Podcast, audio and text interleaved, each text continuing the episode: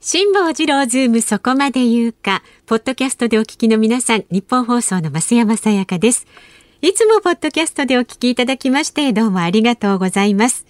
来週9月7日月曜日からの辛坊治郎ズームそこまで言うかでは辛坊さんの直筆サインそれから私増山の落書き入りのクオカード3000円分を毎日3人の方にプレゼントしますご応募は放送日の深夜0時までお受けしますのでポッドキャストでお聞きのあなたもぜひご応募ください。そして翌日のオープニングで当選者の方のお名前を発表いたします。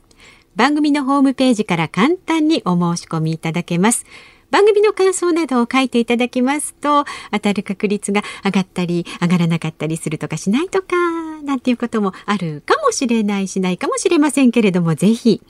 それでは今日の辛坊治郎ズームそこまで言うか。始まり始まり。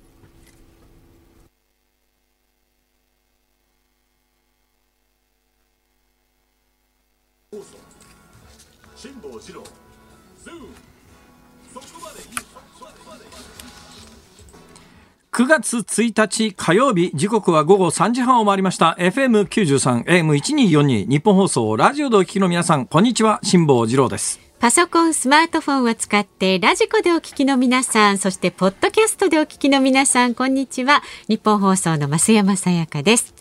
ニッポン放送辛坊治郎ズームそこまで言うか。この番組は平日の月曜日から木曜日午後3時半から5時半までのニュース番組。火曜日は辛坊さんが好奇心の赴くまま大きいニュースから身近なニュースまでノーディスタンスで語る番組です。いや、火曜日はっていうことは何ですか月曜日、水曜日、木曜日は違うってことですかね。一応曜日ごとのキャッチーなフレーズを出してるわけです。わかりました。ありがとうございます。あのですね、今日東京にやってまいりました。はい、週末ですね、木曜日、えー、この番組をやってですね、あの、ど金曜日は有働由美子さんが同じ時間にやってらっしゃいますんで、はい、金曜日はこの番組ないんですけれども、じゃあないから遊んでるかっていうとですね、今のところそういうわけにもいかなくてですね、ね。金曜日は日曜日にやってるそこまで行って委員会の日本撮りで、はい、なおかつその日の夕方の5時から安倍首相の記者会見が設定されているのに、えー、その安倍首相の記者会見が終わった後でオンエアを迎えなきゃいけないのに、それの事前収録ですから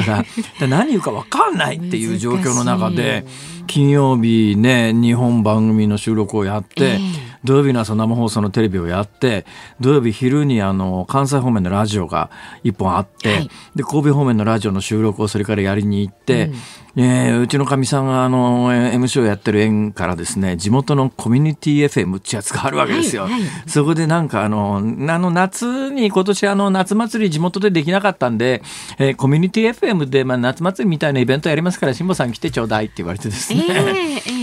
本来ならば勘弁してちょうだいなんだけどうちのかみさんが世話になってる手前こうするうちのかみさん経由できた仕事だから、ごめん言えないじゃないですかそれ。お前のために受けるよみたいなことを言ってですねそうですそうです、ね、正しい夫のあり方ですよ。これあの、うん、もうもう散々言い倒して、うん、あのめったにできないうちのかみさんに恩を売るというやつをやってですね地元の FM 行って喋ったらもう土曜日深夜ですよこれが。ね、ほいで月曜日この番組昨日やったじゃないですか、えー、その後地元のテレビ局でローカルのあの週末の番組の日本撮りみたいなやつに参加してですねどんだけ働くんだっていう状況の中で今日東京に戻ってきたんですが、はい、涼しい今日はね昨日と比べても3度以上涼しいんですよ東京。今の気温が有楽町日本放送のあるところのここの温度計で27度湿度74%湿度は高いな。そうです、ね、湿度は高いですが気温は27度、うん、27度っていうと、まあ、一昔前の夏なら今日も暑いねぐらいの感覚なんですが今27度だとむっちゃ涼しいねっていう。余裕な感じがねしますよね。そうでしょ、うん、で今日は私関西で、はい、実は昨日一昨日にですね昨日この番組で報告したかもしれませんが、あのうちの大きな島のトネリコの木がですね あの電線にかかりそうになってこのまま台風シーズンを迎えると停電のきっかけになって、えー、大事故の原因になると申し訳ないからっていうんでですね昨日私午前中から木切った話をしたじゃないですか、ね。はい、その時ですねその庭木周りの草ぼうぼうのところがすごい気になったんですよ。ただ昨日の午前中はそれ時間が取れなかったんで 昨日の午前中1時間その庭木を剪定しただけで全身水かぶったようにびっちょびちょに汗でなってですね、これあかんと。で、もうちょっとこれ以上やると熱中症になるから、その雑草界隈のあの手入れは明日の朝やろうと思ったんです。で、今朝この番組に東京に来なきゃいけませんから、はい、午前中の隙間の時間って1時間もないんで30分ぐらいなんですけども、なんとかそれでやろうと思って、うん、で、まず日焼け止めを塗って、虫除けスプレーを塗って庭に出て、うん、その庭周りの雑草引きを、こう、小1時間もやってないな、20分ぐらいやったんですよ。えー、で、私20分でも全身ずぶ濡れに汗でなることを想定してたんですが、うん今日そうでもなかったんです。私の住んでる地元で気温が29度だったんですよ。で、その29度の状況で車に乗って伊丹空港まで行って飛行機に乗ってこっち来て27度だから、うん、そんなに関東涼しいねっていう印象がなかったんですが、今すごいですね。スマホを見るといろんな地域のこう、温度が出るじゃないですか。私があの後にしてきて今日の午前中29度だった私の地元の気温が現在36度。そんなに上がってるんですはい、10分ほど前までは37度でした。あら。ほいで、今スマホだと、あの、登録してるところとか、よく行くところの気温が出るじゃないですか。ぴゃぴゃっとこうめくっていて、びっくり仰天、同じ大阪でも、私があの、ずっと船を置いてる仙南郡三崎町というところは、これ大阪府の一番南なんですが、31度。だから同じ大阪でもね私の住んでるあの北の方ですね京都に近い方の気温は37度あるんだけども仙南郡三崎町っていう大阪でも和歌山に一番近いところは31度、えー、海のそばだから風が通るんですよ。で何が仰天したかって言って、はい、ペットを食ったら大阪市ってのが出たのね、うん、大阪市今、うん、大雨。気温26度、はいはいはい、大雨大雨ってどうよ？ねえ、ガラッと朝とは。大阪市大雨、ええー、みたいな。びっくりしますね。多分これね、いわゆるあのゲリラ豪雨みたいなやつですね、最近の。だって今ね、これぴゃぴゃっとめくると、その大阪市の北の方に大阪府に能勢町っていうところがあるんですが、ここ晴れてます。気温31度。で、大阪でも南の方の、だ大阪なんか小さな小さな自治体ですからね、だから北の方は晴れてて、南の方は晴れてて、私の住んでる東の方も晴れてるんですが、ど真ん中だけ大雨で気温が26度っていう、ものすごい極端な天気になってますから、最近やっぱりちょっとね、天気極端すぎるわ。ちょっとね、本当ですよね。これ、今年の冬どうなるんだろうって聞いたら、昨日実は気象予報士の人と話してたんですよ。ええ、今年の冬どうなりますかって聞いたらですね、辛坊さん、今年の冬はね、めちゃめちゃ寒くなりますよ。えー、そうなんですか、えー、そうなんですか？温暖化だって言ってるじゃないですか？って言って、よーく話を聞いてみたら、夏とか今が暑いから、多少普段の年に比べて暖かくても 寒く感じるという意味でめちゃくちゃ寒くなりますよ。そんないい加減な予報あるかと思って、このいい加減な気象予報士はと思ってですね、このいい加減な気象予報士は今から2週間前に、あの私の土曜日の番組に出てきてですよ、えー、えー、この週末がピークでこれを超えると来週からあの寒さは和らぎますってあいや暑さはやら和らぎますって言ったんだよ2週間前。それから2週間ずっと暑いまんまで なんだってなんねえなこの蓬莱さんはって。はいはいまあちょっとそのものズバリ名前をおっしゃってあって。蓬莱さんってどのぐらい関東で知名度ありますかね？私は宮根は出てるからそこそこ、で私のやってるウェイクアッププラスにもお出いただいてますしね。爽やか爽やか気象予報士ということで、実はお父さんは地元の地元のねあの政治家だったらしいですよ。だから地元の兵庫県の田舎に帰るとですね、なんか蓬莱さんが地元に帰ってくると、地元の政界がざわついてですね、あいつなんか市議会議員に立候補するんじゃねえかみたいな話で、知名度抜群だからほら、本人は全くそんな意思がないんですけども、ほんそんな意思はないんですけど、あの蓬莱さんという人は実はですね、早稲田大学政治経済学部卒なんですよ。そうなんかほら、ちょっと匂う感じがするじゃないですか。何の匂いですか？ちなみに今あの総裁選に立候補すると噂されてる4人のうちの、はい、えー、岸田さんは早稲田ですですからね、うんうん、で石破さん慶応でしょ、うんうん、だからこの2人は早慶戦なんですよ。本当だ。でもう一人の菅さんは苦労人で、うん、あのそう、ね,、そうそうあのもう集団就職で上京してくるような状況だったのかな。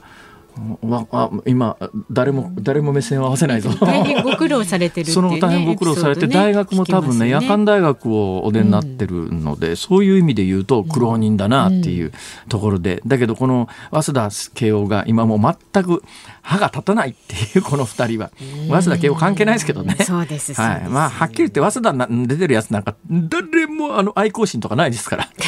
ゼロですからね本当に。ご自分がおっしゃってるっていうね母校のことをね。あそうです。そうですそうです。別にだから慶応については言わないわけですよ、うんうん。うん、いや慶応はやっぱりそれなりにね慶応大学っていうのを引きずる人多いですけど早稲田は私の周りでね大学の名前引きずってるやつは一人もいませんね、そうなんですか、そんな決めしょうがないから入っちゃったとか。そんなことないでしょ。なんか間違って入っちゃったとか。私の周りどっちかですから。大体国立大学を落っこってしょうがねえから入っちゃったやつか、ね、なんか知んないけどもまぐれで入っちゃったやつか、うん、なぜか私の周りそんなやつばっかりが集まってますから。だからそもそもね、初手から愛好心とかがない連中が私の周りは集まってるんで、そういう印象なんですが、まあ必ずしもそうではないかもしれませんね。うん、そうですはい、そんなこんなで 今日もニュースの、えー、中盤戦の山場は次の総理大臣誰になるか、はい、もう今日の段階で断言できますから、なぜその人が次の総理大臣だと断言できるのか、その人が総理大臣になった時何が起きるのか、そのあたりを今日ね、はい、詳しく解説してまいります。よろしくお願いいたします。外れたらごめん。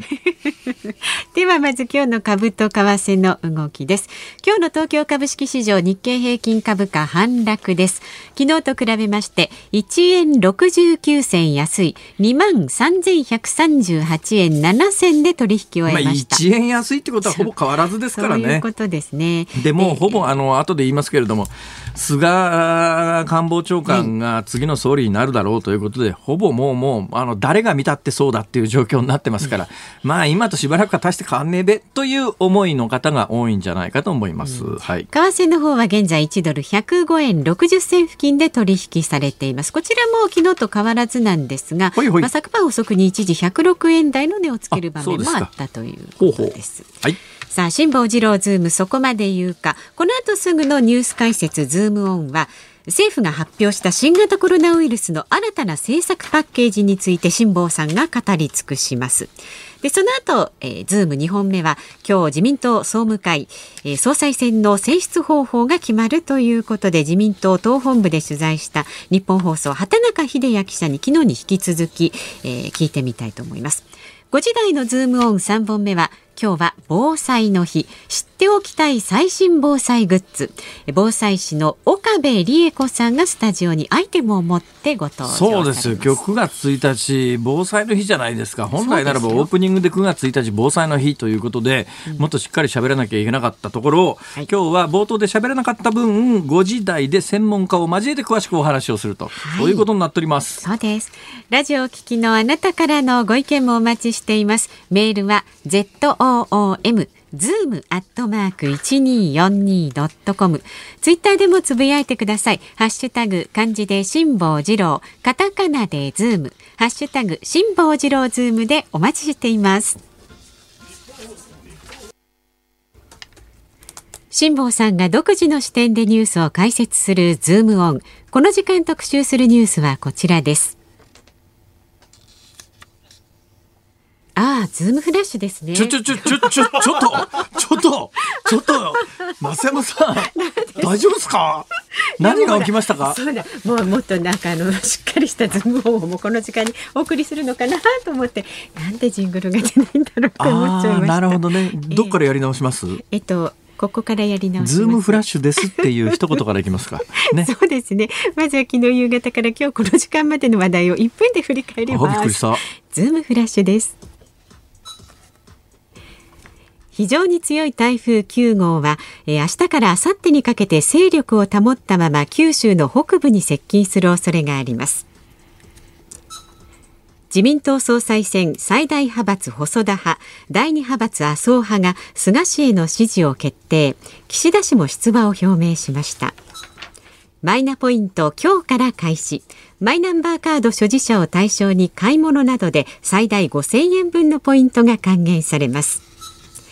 アメリカ・オレゴン州で黒人差別抗議デモと右翼系団体が衝突白人男性が死亡しました。今日9月1日は防災の日。各地で防災訓練が行われています。はい、えー、はい、ちゅうことで、まあ、一つ一つ解説をしようとするとですね、というか、台風なんですが、この台風9号は今のところ、まあ、本州、特に東京あたりはまあ全く関係なさそうで、今、沖縄方面から朝鮮半島の方にまっすぐ抜ける予報円になってますが、はい、それとはなんか別の台風が今、発生しかけてるっていう話があってですね、ね。これはもしかすると週末早ければ、早ければ週末ぐらいに、本州にどっか影響が出始める可能性があるということなんで、うん、ちょっと今後の台風情報は十分お気をつけください。えー、で自民党総裁選の話は4時台に詳しくやります。もう一つママイナポイント？マイナポイントです。マイナンバー所有者を対象に買い物などで最大5000円分のポイントが還元されます。私ねこの手の話が全く弱いんで今日専門家をスタジオにお越しいただいております、ね。はいはい、えー、この番組サブディレクターの鍋谷さん どうも専門家サブディレクター鍋谷直樹です。なんか本当にカード詳しいよね。そうなんですよ、マイルポイントマニアなんですよ。はい。なんか相当ね、あの過去借金も今も抱えてるらしいんですけどね、えー、もうカードに関しては相当ねエキスパートらしいんで。ちょっと教えて、はい、マイナンバー所有者を対象に5000円分ポイント還元って、はい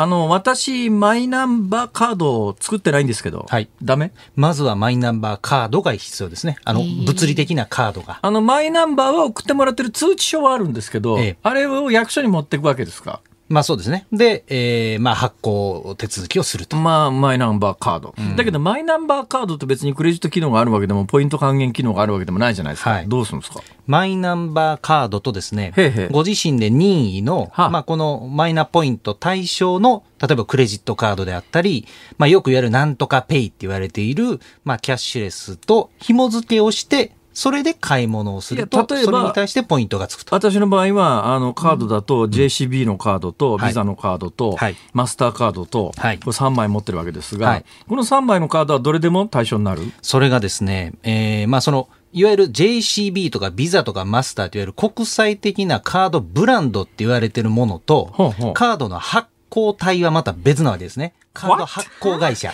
何ですか？例えば、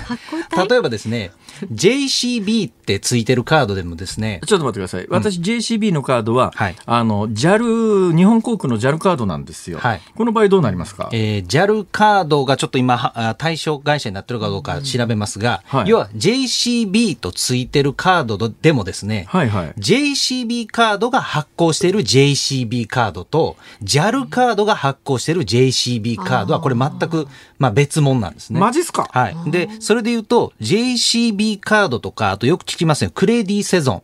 セゾンカード、西武グループの。このクレディセゾンなんかは今回の、いわゆるマイナポイントの、えー、いわゆる対象事業者の対象外なんです。え？じゃあ、例えば、大英のなんとかカードは？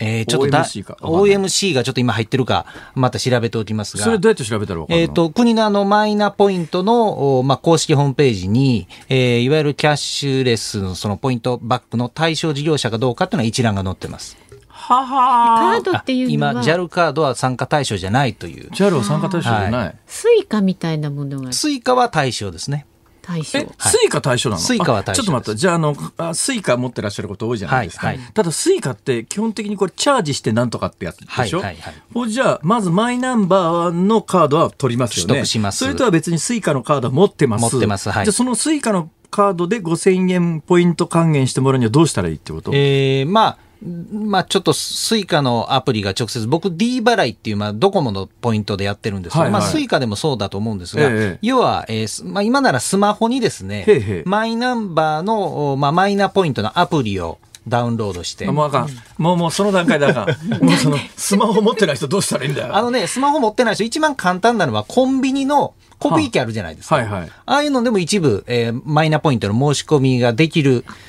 申し込みしなきゃいけないってことですか？そうです、そうです。つまり、どっかで自分の持ってるその Suica とかなんとかのカードと、はい、自分のマイナンバーとどっかで紐付けなきゃいけないそういうことです。決済手段。その紐付けを行うのをスマホ上でできることもあるし、はい、コンビニのなんとかマシンでやることもできる。両方無理な人どうしたらいいの？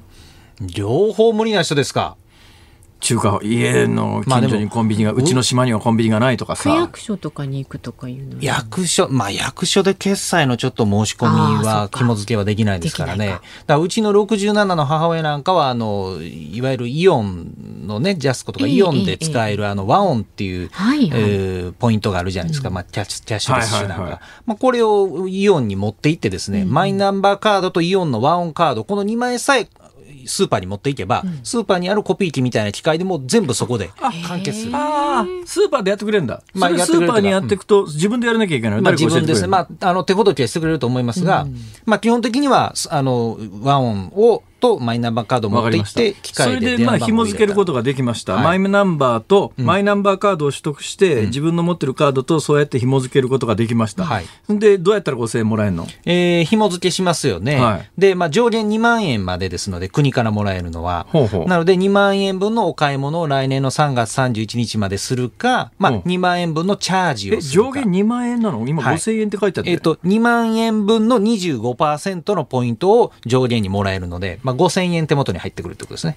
お買い物総額で言うと2万円までのお買い物。あ、あ別に2万円を超えてもいいわけですね。超えてもいいですよ。超えた分のポイントは返ってくるんですね。ああ、わかったわかった。はい、じゃあ要するに2万円までは、うんその25%で、ということで2万円以上の買い物をした場合には5000円で打ち切りだけど5000円ということですね。つまりマイナンバーカードと自分の持ってるカードをどっか行って紐付けて、はい、そのカードで買い物をすると、はい、2万円買い物した場合には5000円返ってくるってことですか。はい、それ5000円はなんかそ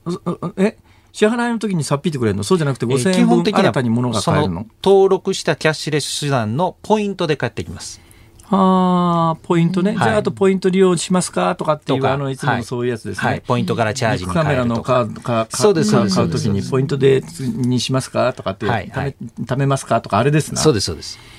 なるほど。どんなに頑張っても最大5000円。国からもらえるのは最大5000円。いや、でも5000円もらったら大きいよな。大きいです、ね、で、国から以外に、そのキャッシュレス、どれと紐付けるかを自分でよく研究すると、うん、例えば最大国からの5000円プラスアルファそのキャッシュレスの業者から2500円分さらに返ってくるとか。それがそのどどこに紐付けるかによってその乗っかり分上乗せ分が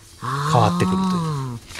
はあ、どうですか？なんとなくわかりました。なんとなくわかりました。なんとなくわかりましたが。いや、その五千円は欲しいけどさ、それめんどくさいしさ、そもそもそれ、ま、これマイナンバーカード取れってことでしょ？要するに。まあ、そうですね。それの普及も兼ねてです五千円欲しさにマイナンバーカード取りに行くのが、なんかこれ尺だな。尺微妙に尺だな。あるからね。五千円は大きいけどな。それ手間だな。でもそういうことなんだろうね、世界はね。はい、わかりました。はい、えー、鍋谷サブディレクターでした。ご苦労様です。ございました、はい、カードのことなら何でも答えてくれるらしいですから、はいえー、皆さん何か疑問があれば質問してやってください。そうですね。ということでですね、はい、ズームオンの一発目に行く時間が少なくなってきましたけれども、はい、えー、あの時間のある限り今日は解説していきますのでリードだけこの時間に振っといてください増山さん。はい政府が発表した新型コロナウイルスの新たな政策パッケージについて辛坊治郎が語る。政府が新型コロナウイルス対策をまとめた政策パッケージの全容が明らかになりました。検査入院ワクチン雇用の4つのポイントがあります。特にワクチンに関しては来年前半までに全国民分のワクチンを確保することに加えて新型コロナと季節性インフルエンザの同時流行に備え検査体制を拡充する方針などを盛り込んでいます。どうでしょうかね。増山さんパッと今のニュースを、まあ、ご自身でこうやって伝えてらっしゃって、はいはいはい、一番気になるのどこの部分ですか？これ世代によって多分ね気になるポイントが全然違うと思うんですよね。検査入院ワクチン働いてらっしゃる方は例えばですね、うん、あの今も自宅待機になってるけれども、はい、会社から給料が出てると。で実はこれあの、これがね、日本の構造的な問題で、前にもお話したと思いますけど、日本のサラリーマンで、今、休業保障ずっと出て家にいらっしゃる方、いいえ、いいうちの会社、いい会社だな、働かないけど給料くれるわっていうところ多いじゃないですか。そうすると、感謝のね、向かう先は会社に向かうわけですよ。だけど、会社としてみたら、今、あの特例措置で9月末、これがこれがだからパッケージで12月末までは延長しますよって話なんですが、1日上限1万5000円、うん、これ、まあ、もともとあった上限の、ね、倍ぐらいに引き上げられてるんですが、はい、でこの1万5000円を上限にあの従業員を休業させた場合には、その分は政府が金払ってくれますっていう、うん、だからあの、いや、うちの会社働かなくてもずっと家にいるだけで、休業保障っていうか、あの給料が出ていい会社だわって思ってる方いらっしゃると思いますが、これ、会社が出してるわけじゃなくて、うん、政府が出してるわけで、まあ、引いて言うならば、あの強いて言うならば、あの我々の税金が使われてるわけで、うん、ね、そういうことで言うと、あの本来は感謝する先はですね、政府の政策であったり、その向こうにある納税者に向かうべきなんだけれども、あのそうやって休業保障を受け取ってる皆さんは、なんとなく、いや、うちの会社はありがたいわって、いや、それ会社じゃなくて、あの感謝する先が違うでしょっていうことなんだけど、うん、なんでそうなってるかというとですね、これはまあ多分ね、あの役所や政治の側からすりゃ自業自得のところがあってですね、こういう手段を使った方が役所の利権は増えるわけですよ。つまりそれぞれの企業とか業界にいい顔できますからね。で、政治は、政治家は俺の力で、お前たちの業界こうやって助けてやってんだから、選挙の時には票を集めろよって言えるわけですよ。これが一般有権者全員みたいな曖昧もこなになると、さっきの全員の10万円支給でもそうなんだけど、それ感謝するかっていうと、そんなに感謝しないわけですよね。確かにそうです、ね、だから、戦後の政治の構造的なものを維持するために、政治も役所も直接国民にお金を渡すんじゃなくて、今回の雇用調整助成金みたいな形で、企業に、えー、ああ介在させせて、はい、これが欧米の場合はですね、バンバン企業はこういう時は首切ります。首切るんだけど、切られた方は個人に対する失業保障みたいな形で政府が金を出すと、はい、そうすると金を受け取ってる側は金くれてるのは政府だと思うわけですが。ありがたいだからここがね、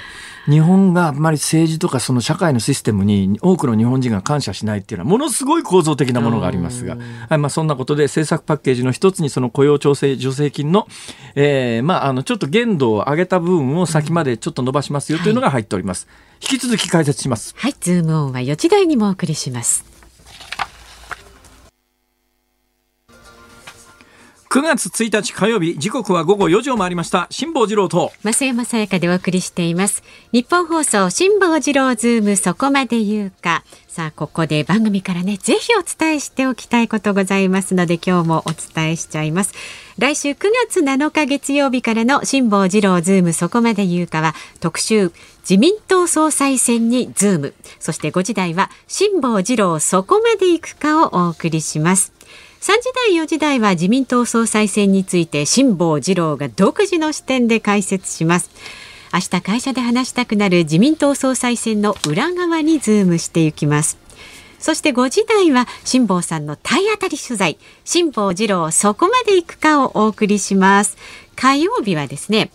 お魚大好き辛坊さんが豊洲市場に出向きます。この秋空前の高値になっているサンマですとかコロナ禍の市場について仲卸の店主の方にお話を伺っていきます。さらに豪華なプレゼントも豪華かな プレゼントもございます。いやちょっと待ってください。豪華なプレゼントって怒鳴りを入れといてその後豪華かなって自問自答するのやめていただけませんか？豪華です。世界に一枚しかない辛坊さんのサインと、はい、まあ私の落書き中落書きが入りました。あなるほど。はい。あの増山さやかさんが本番に書いた落書き風イラストというのがついてるからそこの部分でためらわれたわけですね。ういういやいやそれは大変貴重です。その他では絶対手に入りません。メルカリで売ったらもういくらの値がつくかっていうこれ一遍面白いから試しにやってみようかって企画でやろうかって話でね。1000円より上か下かみたいな 番組特製クオカード3000円分をなんと毎日3人の方にプレゼントいたします。辛坊さんのサインもあのご著書にね本に書かれたりはするでしょうけどあんまりクオカードにサインをして配るってないんじゃないですか？ああ、ないですね。ねえ、そのクオカードに私がサインをするわけですか？そうだ、さっきのから言ってますけど、そうです。あ、そうですか。いやいや、私のサインでよければ、いくらでも。まあ、クオカードだから、私がサインしたからといって価値が下がるわけじゃありませんから。ちゃんと使いますからね。ねはい、悪かったですね。ぜひね、来週9月7日からもしっかりと聞いていただきたいと思います。えー、メール引き続きお待ちしております。z o o m zoom アットマーク一二四二ドットコムでお待ちしております。さあ日本放送辛坊治郎ズームそこまで言うかこの後は自民党総務会について畑中記者に電話をつなぎます。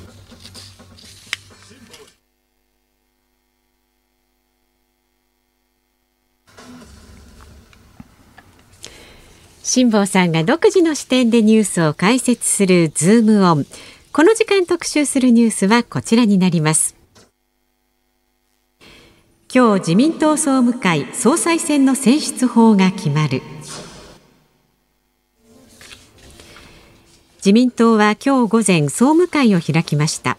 安倍晋三総理大臣の後継を選ぶ総裁選に関して緊急事態にあたるとして党員投票を行わず両院議員総会の場で国会議員と都道府県連の代表による投票で選出することを決定しました。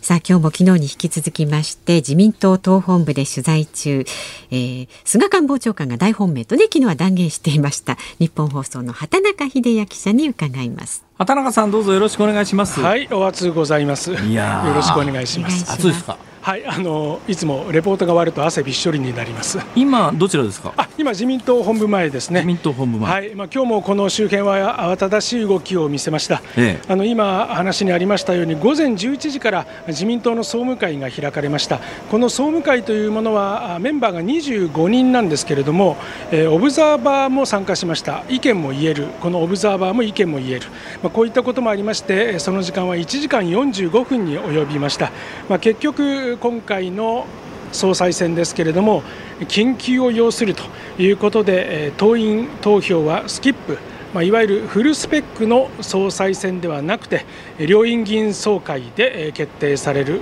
ということが正式に決まりました、ま、つまり昨日申し上げました通り国会議員が394都道府県の代表、ま、3票分で 47×3 の141合わせて535の票を持って争われると。もうこういう形になったわけです、えそして、えこれを受けてこの自民党本部の隣にありますビル、ここで岸田派の緊急総会が午後2時半から開かれました、そしてここで岸田政調会長が正式に出馬を表明しました、私のすべて全力を捧げると、こう発言しました、人に優しい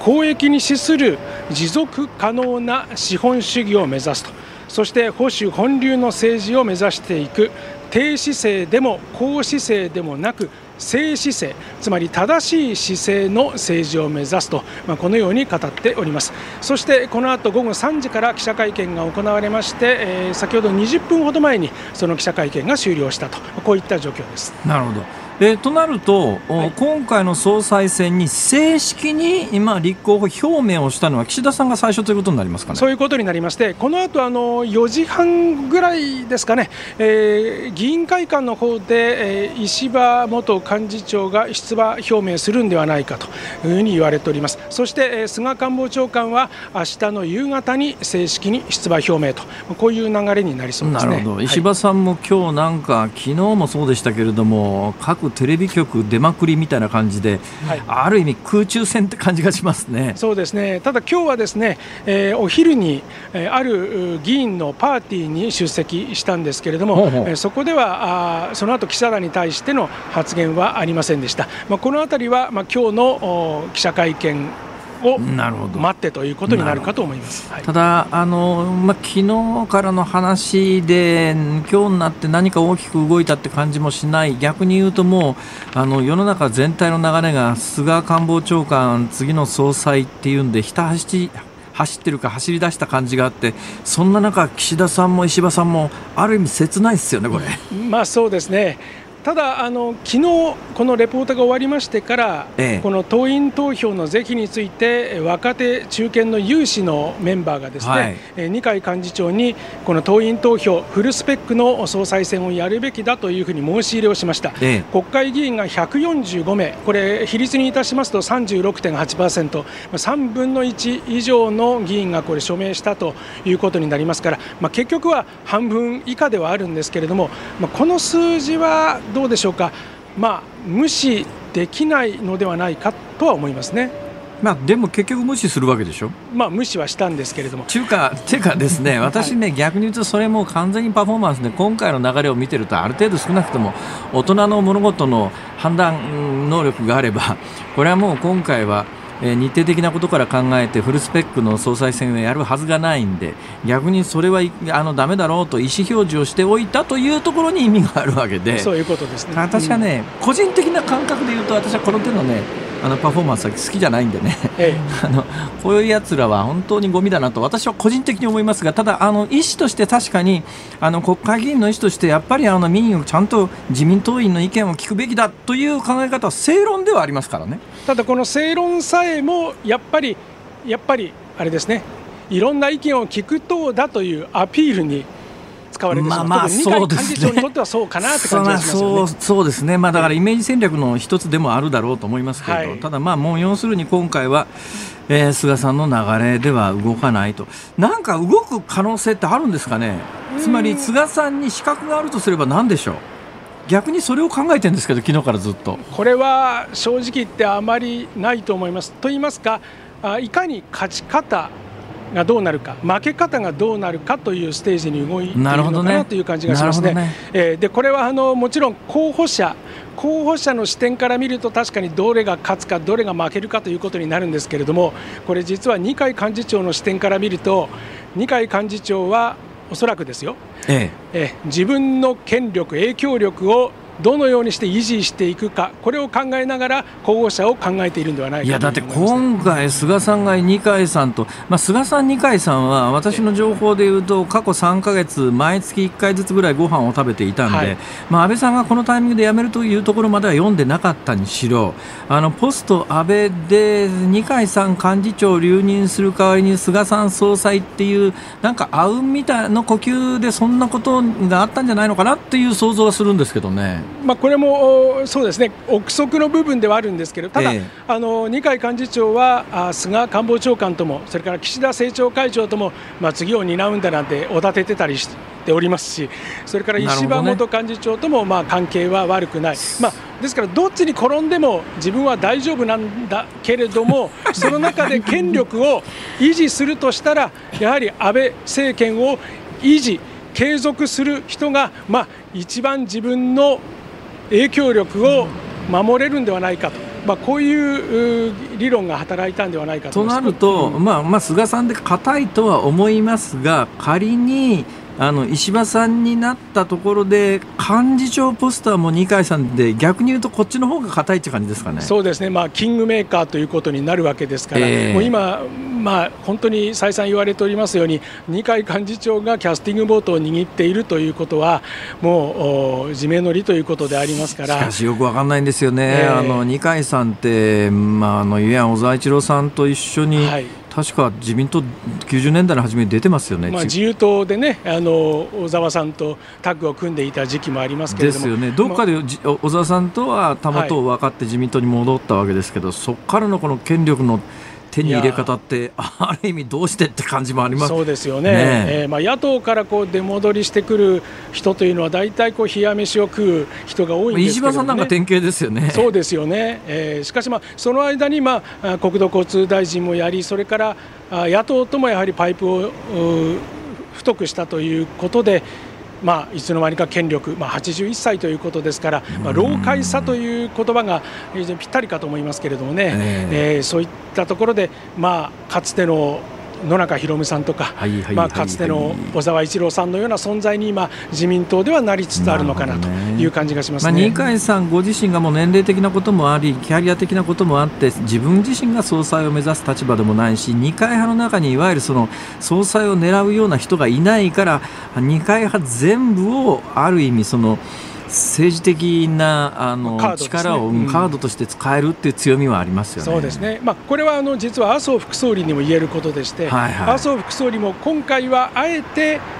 手は挙げなかったわけですけれども、えー、ただ手を挙げないことで逆に影響力を維持できると。そう、ね、いうことになるわけですね。まあ、ですから、うん、麻生派にはまああの河野あのさんという総裁候補はいますけれども、今回は抑え込みましたもんね。そう控えてしまいましたのでね。えー、ですからこれままいきますとやはり現状維持内閣あるいは権力維持内閣の出来上がりとこういうことになるかもしれません。いや私ねそれで注目なのは先週末に日経と共同通信が世論調査が出てですね、うん、安倍政権の支持率があの50%台に戻ったというか上がったということでいうと安倍政権を継承した方が多分得だという思いが自民党の中にもきっとあってあって菅さんなんだろうなという気がするんですが、うん。まあ、国民もそう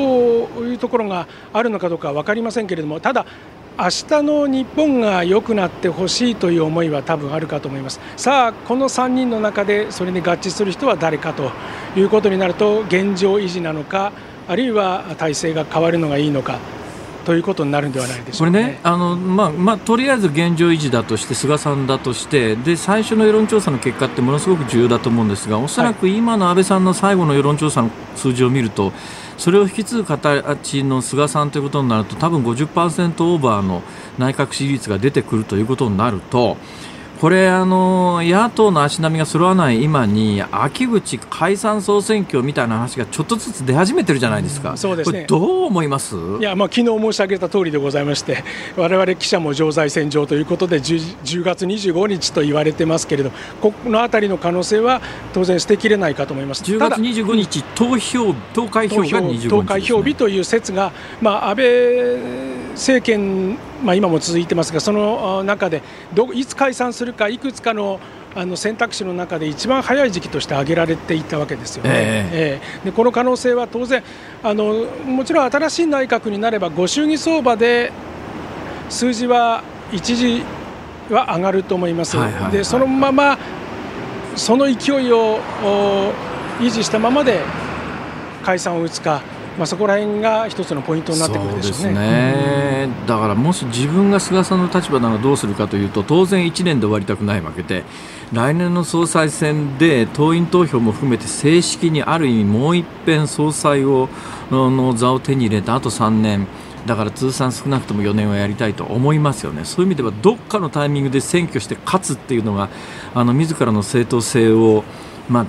担保するっていうか、はい、そういう有有力な選挙はツールになりますもんね、これ、えーまあ、権力握るとやっぱり欲が出てくるということもあるかもしれません、えー、あのまあ、一つだけ先ほど資格っていう話がありましたけれども、はい、あるとすれば、やはり少なくなったとは言いましても、この141の都道府県の代表の数字かとは思います。ここをどれだけこの石破さん、あるいは岸田さんが取るかによって、えー、えー、この数字無視できない数字になるとするとやはりそのあたりはあ、まあ、仮にですよ。仮に菅さんがなった場合にでもですねいろいろ考えなくてはいけないという事態にはなるでしょう、そういうことですよね、はい、だからその辺がもしかすると、まあ、菅さんが最終的に選ばれるにせよあのどのぐらい続くのかというのを占う意味においてはその票の出方は注目ですよね、はい、ただこれは二階幹事長にとりましてはどっちに転んでもどうでもいいことっていう話もあるんですけど。ありがとうございます。はい、大変よくわかりました。はい、どうも失礼いたしました。畑中秀也記者でした。えー、ということでですね、今日あの三時半のニュースコーナーで、はい、まあコロナの先週金曜日に発表された、まあ新しいパッケージの中でですね、はい、雇用調整助成金の話をしました。その他にもウイルスウイルスじゃないワクチンの問題であるとか、うん、それから指定感染症の今二類相当になっている問題であるとか、い、っぱい論点もありますんで、ちょっとずつ喋っていきますが、その前にね。どこよりも早く、はい、これ菅さん総理大臣になったら、どこよりも早くあの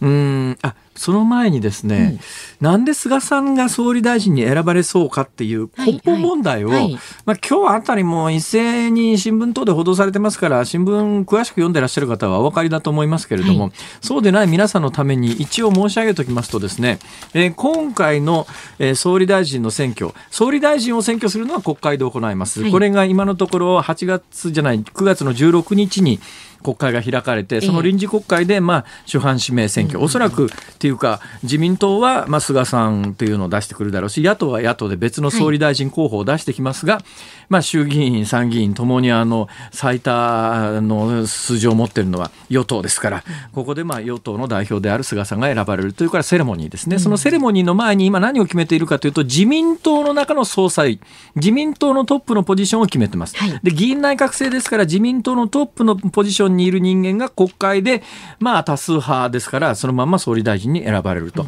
うん、その選挙の自民党の中の総裁選挙が行われるよっていうのが、はい、でそれどんな形で総裁選挙をやるかというと、えー、今回は日数も短いので、短期で進む、まあ、臨時の時にそういう決め方していいよというふうに自民党の党則にも書いてあるので、ベース国会議員の394人と、それから47都道府県の県連代表っていう地方代表っていうのが、はい、47都道府県各県、まあ、都もどうもありますけれども、府もありますけれども、3人ずつ、合計141人、合わせて535人で、え決めましょうと。うん、となると、国会議員票というのが圧倒的に重要なんですが、この国会議員票の中で、まあ、自民党は派閥というのを作ってます。まあ、要するに政治グループですね。昔の派閥とはだいぶ色合いは違うとは言いながら、まあ、派閥に関して言うとみんなで一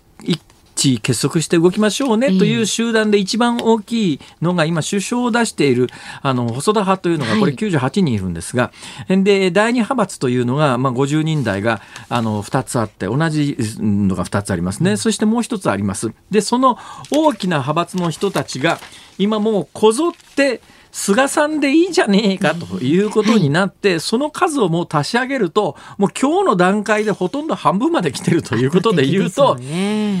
まあ、国会議員票の中で半分以上で、おそらく地方票141人を足しても、まあ半分ぐらいすでにもう抑えてんじゃないの、まあ、地方票の141は全く読めないにせよ、はい。まあ、おそらく菅さん以外のお二人、えー、出るということが今もうほぼ確定的なのが、えー、岸田さんという人と石破さんという人なんですが、はい、この3人の中ではもうもう菅さんで間違いなかろうということで菅さんが自民党の総裁に、えー、これが来週のか月曜日に、まあ、自民党の総裁選やりますよという意思表示が8日ですね、はい、で実際に投票が両院議員総会で行われるのが14日、うん、でここで自民党の総裁が決まって2日後の、えー、9月の16日に国会でえー、改めて自民党総裁が正式の総理大臣に選ばれるというプロセスなんですが、はいはい、どこよりも早い情報です。えー、必ずもう来週以降になってくると、うん、というか決まった瞬間に菅さんって一体どんな人なんだということがもう一斉報道始まるじゃないですか。ね、どこよりも早くね、うん、もう今日菅さんってどういう人なのか言っときます。この人はね、はいあの、他の二人と違うのは、岸田さんにしろ、石破さんにしろ、2世3世の議員さんで、まあ、エリートじゃないですか。はい、まあ、冒頭言ったように、片や早稲田、片や、あの、慶応だったりするわけで、じゃ本質的にものすごく優秀かというとですね、うん、わかりません。それは何とも言いようがないです。それは何とも言いようがないんですが、あの、菅さんってのは全く違ってですね、親が政治家なわけでもないです。で、冒頭申し上げたように、あの、秋田の農家の長男で、高校を卒業すると農業では食べていけないと集団就職。だからもう集団就職最終組ですよ。私よりちょっと上ぐらいですから、私の世代でもね、もう集団就職なんかほとんどなかったですけどね。だから東北の貧しい農家の皆さん等々がですよ、要するに電車でガタゴト揺られて、東京に集団でやってらっしゃって、そこが斡旋する町工場のようなところで働き始める。だからから菅さんは出発点はですね、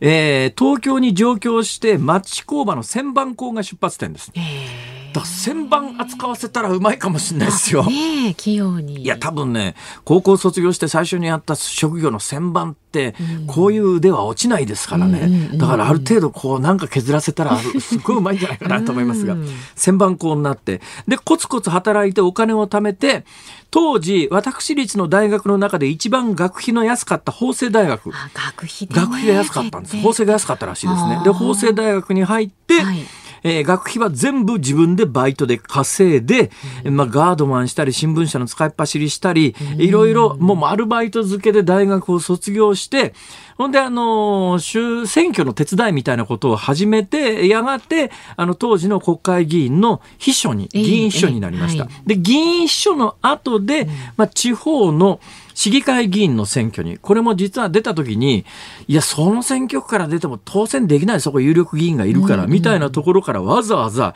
まあ、あの、実はある政治家が、地方議員が、僕の地盤を譲ってやるから、そこから出るよと言ったらしいんだけれども、いや、それでも、あの、いや、僕はそういうところから出たくないって言って、一から地盤を築いて当選して、まあ、今に至るという人なんですが、あ、これちょっと時間だいぶ押しちゃったな。はい、えー、引き続き、明日以降も、はい、はい、えー、菅、あの、出世物語、お届けします。ください。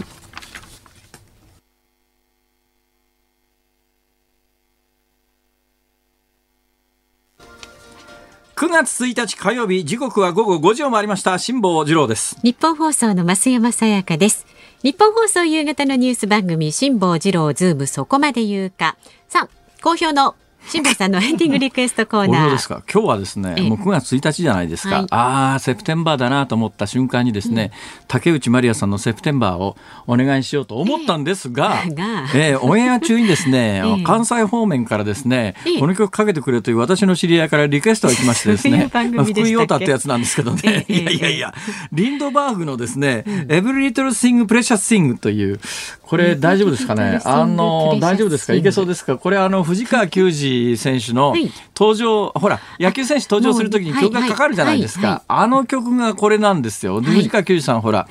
あの引退を表明されましたんで、まあ、このタイミングではやっぱりこっちの曲だろうということで、えー、竹内まりやさんのセプテンバーは明日に回してですね、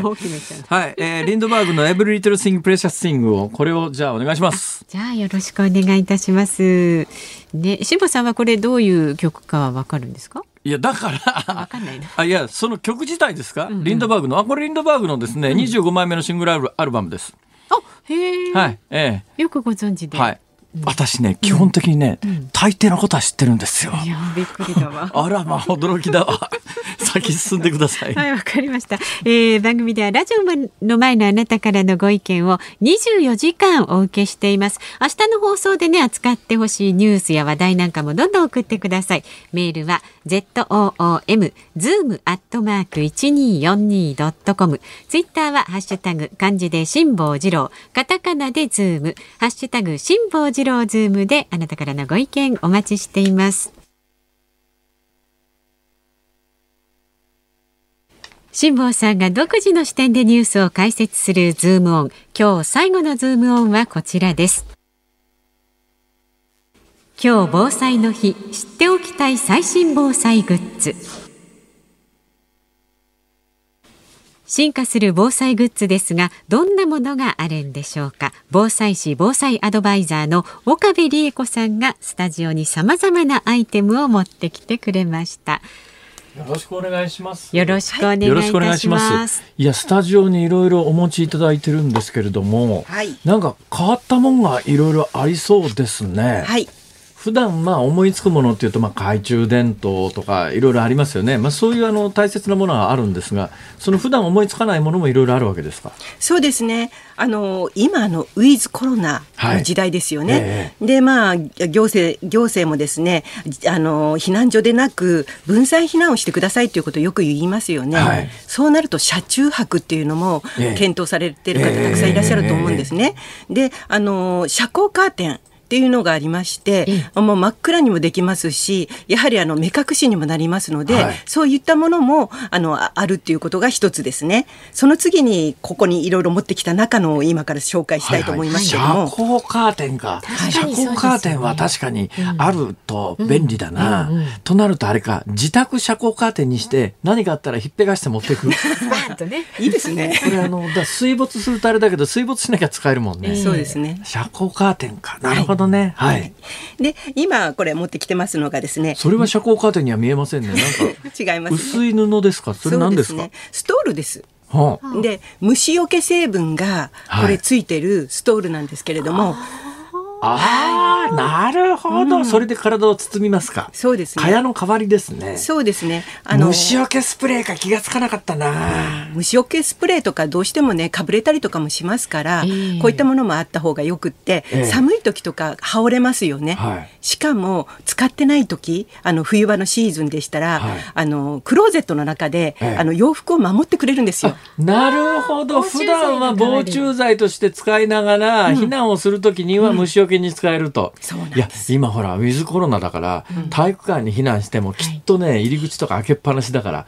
蚊とか入り放題だと思うよ、きっと。そうなんですよ。ぜひこういうものもねあの普段入れといてあの役立つものといいですよね。虫除け、いざとなったらね、えー、羽織れる。はいはい、素晴らしい。さすがプロ。それはなかなか気がつかなかった。はい。えっ、ー、とありがとうございます。次はこれすごい軽いんですけど、何ですかそれ。懐中電灯なんですけれども、筒状のね、はい、あのね本当に軽くって、うん、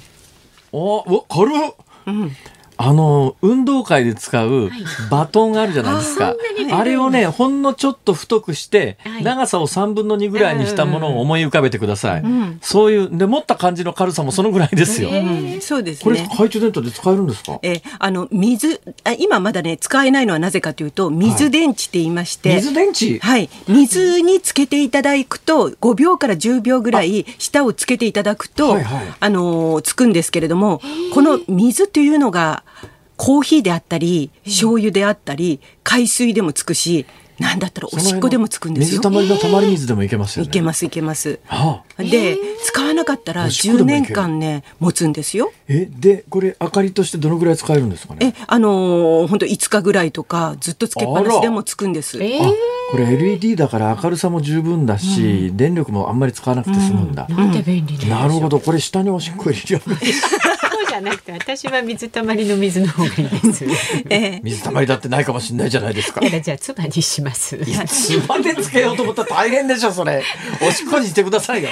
今どっちでもいいやそんなことは。はい。えこんなのあるんだ。えー、そうですね。初めて見ましたねこれ。えあの普通皆さんあの非常持ち出し袋に入れてしまってると忘れてしまうじゃないですか。で乾電池なんかはやっぱり液漏れすると使えなくなりますからね。うん、もう忘れちゃっても大丈夫なものが今出てるんです。なるほどね。いろんなものができてます。ね。はい。はい、ですね。じゃあ次行きますとですね、これちっちゃな箱に入ってますけど、出したのが私の今スマホについてます。こういう形で。何ですかそれ使い切りの充電なんです。スマホの下にちっちゃい、ね、こうやって中継のまたものが差し込んで、直径1.5センチ、幅が4センチぐらいかな、はい、これをこうやってやっていただいてあのライトニングジャックみたいなやつがついてて、はい、それを挿すだけで充電できるんですそうなんです。で使い切りなんですけれどもこれもやはり10年間液漏れがしないので。だからもうこれも入れっぱなしでいいんですよ。今もう忙しいじゃないですか、ね、長さ単4電池ぐらいですがね、はい、太さが単4電池の倍直径倍ぐらいはありますね、はい、だからちょっと太い電池っていう、ちょっと太い電池なんですけど、そのちょっと太い電池にそのライトニングジャケジャックっていうのかなこれ、うん、あの要するに iPhone なんかに差し込むやつあるじゃないですか、うん、充電用の、あれがついてるんですよ。だからそのまんま iPhone の中にスポット差しちゃう。これで充電ができる、うん、これで10年間延期漏れなし、はい、素晴らしいですねこれ、うん、そういうのもありますのでね、えー、何も管理を一生懸命やらなきゃって義務化するよりももうそういうふうに長くなってるものがあるっていうことを。だから5年ぐらいは入れっぱなしでも十分だっていうものの方がね、うん、毎年毎年っていうか3か月に1回とか点検しなきゃいけないみたいなもんだと絶対無理ですよね。無理無理。ちなみにそのちっちゃいのおいくらぐらいでいたこれこれですか？1500円ぐらいですかね。でも10年間これで安心買えると思えれば安いものだと思うんですけどね。おっしゃる通りですね。はい。じゃあこれ今何ですかそれこの袋持ってきてますけど中に入ってますこの袋っていうのが普通の袋と思います思うかもしれないんですけど、ええ、あのストーマーパウチって言いまして、は人工肛門をつけてる方が使う袋と同じ医療用のフィルムでできてるんですよ。え、でこれは本当に匂いとか菌とかを封じ込めますので、あの汗をかいてシャツとかすぐに洗濯できない時入れるとかペットのものとかあと生ゴミ。ああ匂わないんだその中入れとくと。そうなんですただのポリ袋みたいに見えますけど、うん、違うんだ。違います違います。医療用のフィルムでできてるので例えばこれね、はい、普段の生活の中でキムチを買ってきて冷蔵庫入れると臭いでしょ？それちょうどラップの箱みたいな感じのものですが、はい、これ何個入ってるんですか？90枚入って。90枚入ってるんですか、はい、1000円なんですけど。90枚入って1000円、うん驚異の防臭袋、うん、これいいっすね、うん、なんですよ。だからキムチとか入れてると買ってきたの忘れちゃうちょっと2枚もらって帰っていいですか？これ差し上げようと思って持ってきましたから。いやいやいや。ありがとうございます。ありがとうございます、はい、ちょっとまたね機会がありましたら詳しく教えてください、これすごい。今日は防災士防災アドバイザーの。あありがとうございます、はい、岡部理恵子さんでした。どうもありがとうございました。ありがとうございました。ありがとうございました